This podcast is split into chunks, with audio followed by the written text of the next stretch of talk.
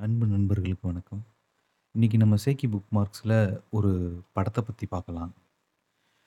பொதுவாக நம்ம கிளாசிக் படங்கள்லாம் பார்க்குறோம். கிளாசிக்னாலே அது வந்து காலத்தினால் அழிக்க முடியாத படம்னே சொல்லலாம். எந்த காலகட்டத்துலேயும் அந்த படம், அது பேசப்படும் பொருள் வந்து நிலைத்து நிற்கும். அதுதான் கிளாசிக்னு சொல்லலாம். அதே வகையில் லிட்ரேச்சர் ஓரியன்டான படங்கள், அதாவது ஒரு புத்தகத்தின் மூலமாக எடுத்து, அதன் கதையை வந்து படமாக்கப்படும் படங்கள் வந்து அ நல்லா அமைஞ்சிருச்சுன்னா, அது என்னைக்குமே காலத்தால் அழிக்க முடியாத படமா தான் இருக்கும். அந்த வகையில இன்னைக்கு நம்ம பார்க்க போற படத்தோட பெயர் வந்து அவேக்கனிங்ஸ். இந்த படம் 1990ல வந்து ரிலீஸ் ஆயிருக்கு. பென்னி மார்ஷல் டைரக்ட் பண்ணியிருக்கிறாரு. ஆக்சுவலா இந்த படம் வந்து ஒரு நாவல பேஸ் பண்ணி எடுத்திருக்கிறாங்க. அந்த புக்கு பேரும் வந்து அவேக்கனிங்ஸ் தான். அது வந்து 1973ல வந்து ஆலிவர் சாக்ஸுங்கிற ஒரு ஆத்தர் வந்து எழுதியிருக்கிறாரு. ஸோ இந்த கதையை வச்சு தான் இந்த படம் எடுத்திருக்காங்க 1990ல. ஸோ இந்த படம் வந்து நடக்கிற பீரியட் வந்து 1969 அந்த காலகட்டங்களில் நடக்கிற கதை தான் இந்த படம். இதில் ஒரு இன்ட்ரெஸ்டிங்கான நியூஸ் என்னென்னா இது ஒரு உண்மை கதை. இந்த உண்மை கதையை தழுவி தான் இந்த படம் நகரும். இந்த படம் எங்கேருந்து ஆரம்பிக்கும்னா, 1920 சம்திங் 30 சம்திங் அந்த மாரி இருக்கும்பொழுது, அ ஒரு பையன் வந்து அ சின்ன பையன் பதின் 10, 11 வயசு இருக்கும். அவன் சின்ன பசங்களோட ஃப்ரெண்ட்ஸோட விளாண்டுட்ருப்பான் ஒரு ஸ்டேஜில் அவனுக்கு அந்த கை வந்து மூவ்மெண்ட் வராம போயிடும். அதுக்கப்புறம் அவனால விளையாட முடியாது. அதுக்கப்புறம் அப்படியே அந்த சீன் வந்து 1969க்கு வரும். அந்த அறுபத்தி ஒம்போதா இப்போ நடக்கிற மாரி 69ல ஒரு டாக்டர் வந்து வருவாரு. அந்த டாக்டர் வந் பேர் வந்து மல்காம் சேயர்ன்னு சொல்லிட்டு இருக்கும். அ அது ராபின் வில்லியம்ஸ் தான் நடிச்சிருப்பாரு. அவரு கிட்டத்தட்ட அந்த கேரக்டர் எப்படி டிசைன் பண்ணியிருப்பாங்கன்னா, அவர் ஒரு ஒரு இன்ட்ரோவேட்டர் மாரி இருப்பாரு. மேக்ஸிமம் மனிதர்களோட அவ்வளோ மக்களோட ரொம்ப மிங்கிள் ஆயிக்க மாட்டாரு. அவரு அங்க ஒரு அ நியூயார்க்ல ப்ரான்க்ஸ்ன்னு சொல்லிட்டு ஒரு ஹா ஹாஸ்பிட்டலில் வேலைக்கு சேர்றதுக்காண்டி வருவார் இன்டர்வியூக்கு. ஆனால் இவர் இதுக்கு முன்னாடி மனிதர்களையே வந்து இன்வெஸ்டிகேட் பண்ணியிருக்க மாட்டார் அந்த மாதிரி பேஷன்ஸை கையாண்டிருக்க மாட்டார் எல்லாமே இந்த புழுக்கள் அந்த மாதிரி கேட்டகரியில் அவர் வந்து வேலை பார்த்துருப்பாரு. ஸோ அங்கே ஹாஸ்பிட்டலில் அவரை எடுக்கிறதுக்கு யோசிப்பாங்க. பட் அவரோட ஹெட்டு வந்து இவர் வேணும் அப்படின்னு சொல்லி எடுத்துருவாங்க. அந்த ஹாஸ்பிட்டல் எல்லாருமே கொஞ்சம் லிபரலாக தான் ஒர்க் பண்ணிகிட்ருப்பாங்க ஒரு சில தவிர. இவரு கொஞ்சம் இன்ட்ரெஸ்டாக எடுத்து எல்லாத்தையும் நோட் பண்ணுவார் இது என்ன மாதிரி ஹாஸ்பிட்டல்னா, ஒரு நியூராலஜி அண்டு சைக்காலஜி ஓரியன்டான ஒரு ஹாஸ்பிட்டல்னு வச்சுக்கலாம். மனப்பிறழ்வு, அதுக்கப்புறம் இந்த நரம்பு சம்பந்தமான நோய்கள்னால் பாதிக்கப்பட்டவங்க, அந்த மாதிரி இருக்கிற ஹாஸ்பிட்டல். அதில் இவர் இருக்கிற டிவிஷன் வந்து எப்படின்னா,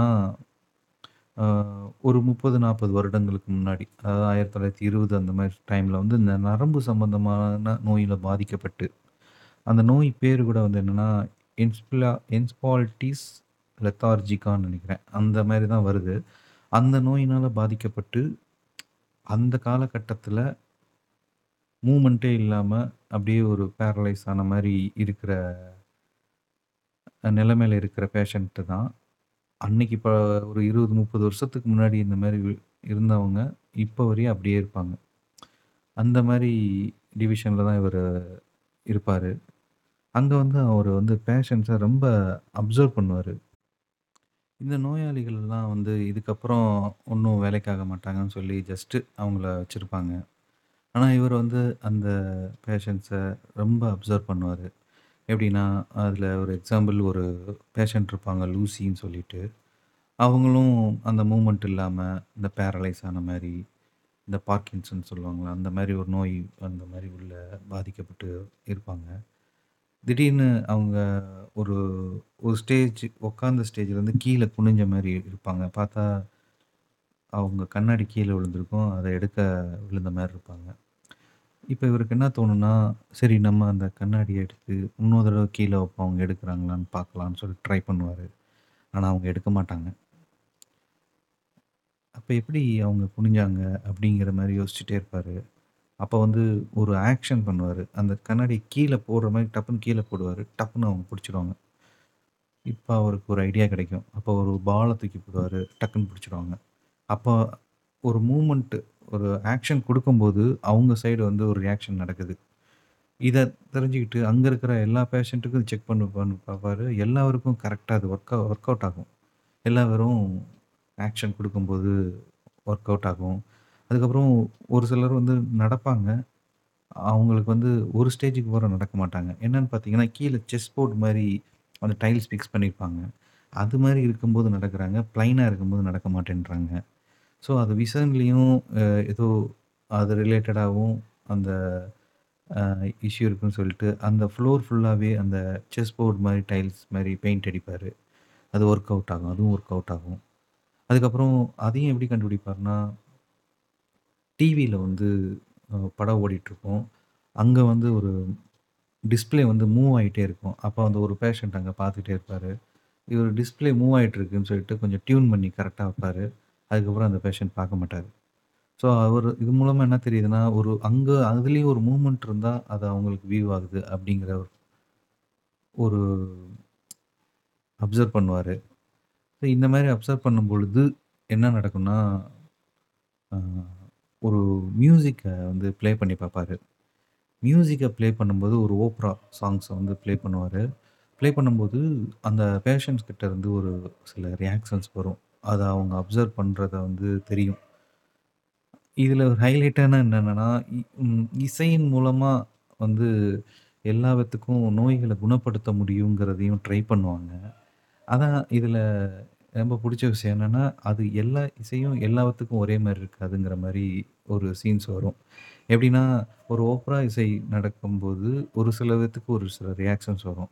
அங்க இருக்கிற இன்னொரு டாக்டர் வந்து, அவர் வேற மாரி ட்ரை பண்ணுவாரு. எப்படின்னா, ராக் அண்ட் ரோல் அந்த கேட்டகரி சாங்ஸை வந்து போடும்போது, இன்னொரு பேஷண்ட் வந்து டக்குன்னு எடுத்து சாப்பிடுவாங்க. அதை ஆஃப் பண்ணிட்டா, டக்குன்னு அந்த சாப்பிட்றத நிப்பாட்டிடுவாங்க. மூமெண்ட்டை நிப்பாட்டிடுவாங்க. இன்னொருத்தருக்கு வந்து ஒரு ராக் அந்த இசை, ரேப்பு அந்த மாதிரி போட்டால் அவங்க வந்து அது மாதிரி மூமெண்ட் கொடுக்குறாங்க ஸோ இசை ஓரியன்டாகவும் மியூசிக் அந்த ரிலேட்டடாகவும் பேஷண்ட்ஸ்க்கு புஷ் பண்ணுவாங்க. இதெல்லாம் கண்டுபிடிப்பாரு. இப்போ அவரு யோசிச்சுட்டே இருக்கும் பொழுது இதுக்கு என்ன பண்ணலாம்? அப்படிங்கிறபோது, அவருக்கு ஒரு ஐடியா தோணும். இது வந்து பார்க்கின்சன்ஸோட ஒரு மெடிசின் க்யூர் பண்ற ஒரு மெ மெடிசின் ஒரு இருக்கும். அது வந்து எல் டோப்பான்னு சொல்லிட்டு ஒரு மெடிசின். அந்த மெடிசின வந்து இவங்களுக்கு வந்து குடுத்து பார்ப்போம். அப்படிங்கிறதுக்கு இவரு இவருக்கு ஒரு ஐடியா கிடைக்கும். இதை வந்து பெர்மிஷன் கேட்பாரு. அந்த ஹாஸ்பிட்டலில் வந்து யோசிப்பாங்க. அது வந்து செலவாகுமே அப்படின்ட்டு. இல்லை ஒரு பேஷண்ட்டுக்கு கொடுத்து பார்ப்போம் அப்படின்னு சொல்லிட்டு பர்மிஷன் வாங்கிட்டு, பட் அவங்க ஃபேமிலி கன்சர்ன் மூலமாக அவங்களோட உங்களோட சைன் இருந்தால் தான் நீங்கள் கொடுக்கணும்னு சொல்லுவாங்க. ஸோ அங்கே வந்து ஒரு பேஷண்ட் இருப்பார் அவர் வந்து கிட்டத்தட்ட ஒரு 40, 50 வயசு இருக்கும்.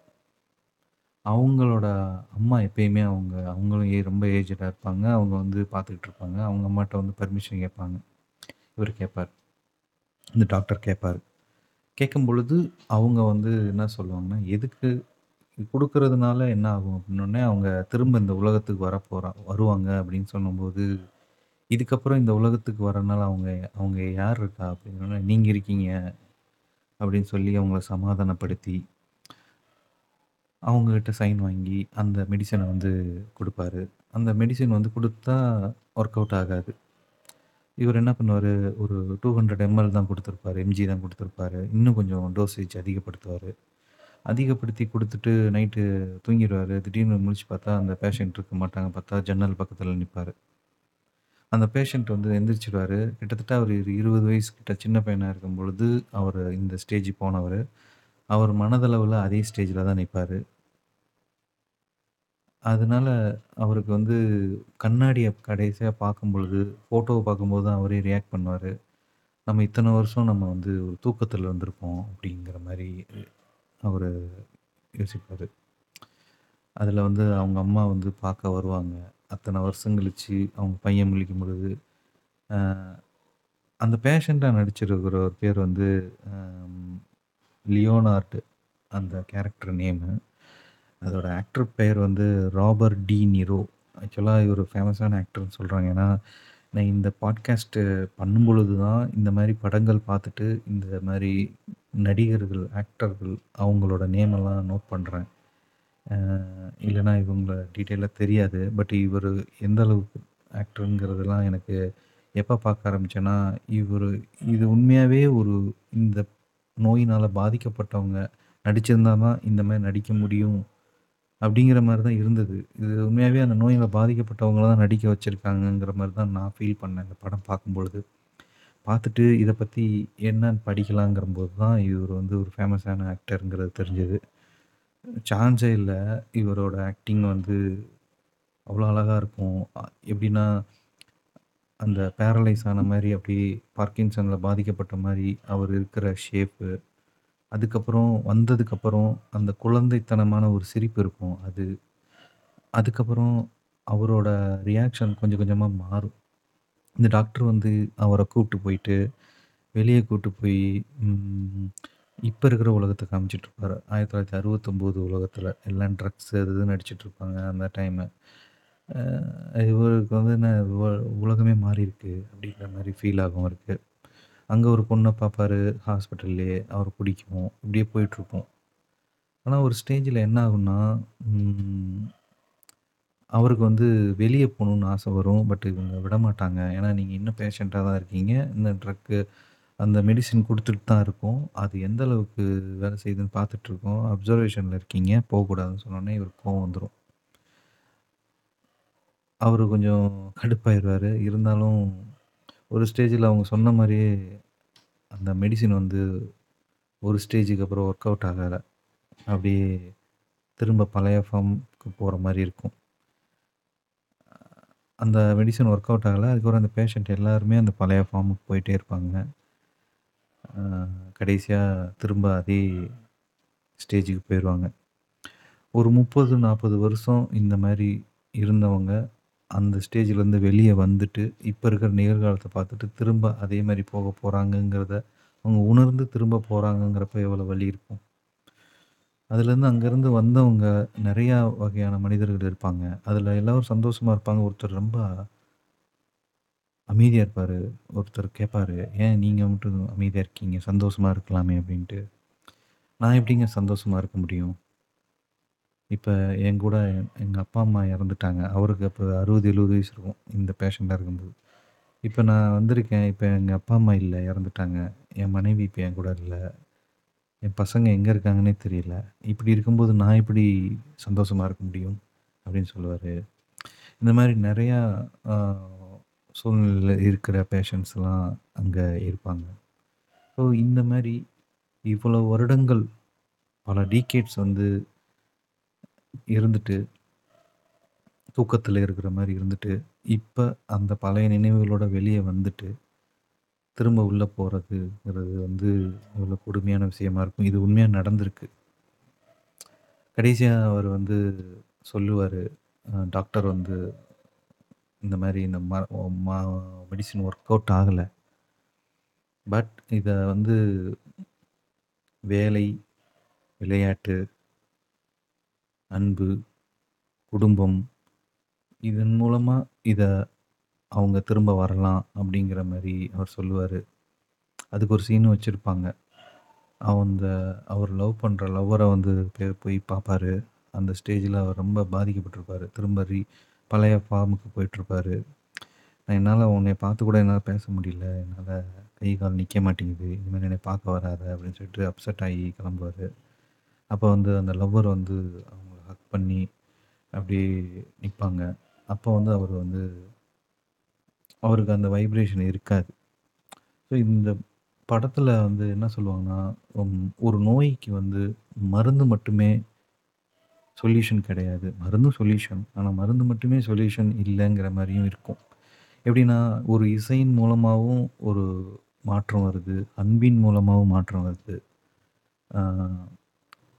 ஆ அவரு கடைசியா சொல்றது இதுதான். இந்த மாரி ஒரு விளையாட்டு, ஒரு மியூசிக், ஃபேமிலி, அன்பு இதெல்லாமே வந்து சாதாரண மேட்டரா நம்ம கடந்து போய்கிட்டு இருக்கோம். ஆனா அதோட வேல்யூ நமக்கு தெரிய மாட்டேங்குது. அப்படின்னு சொல்லி இந்த படம் முடியும்.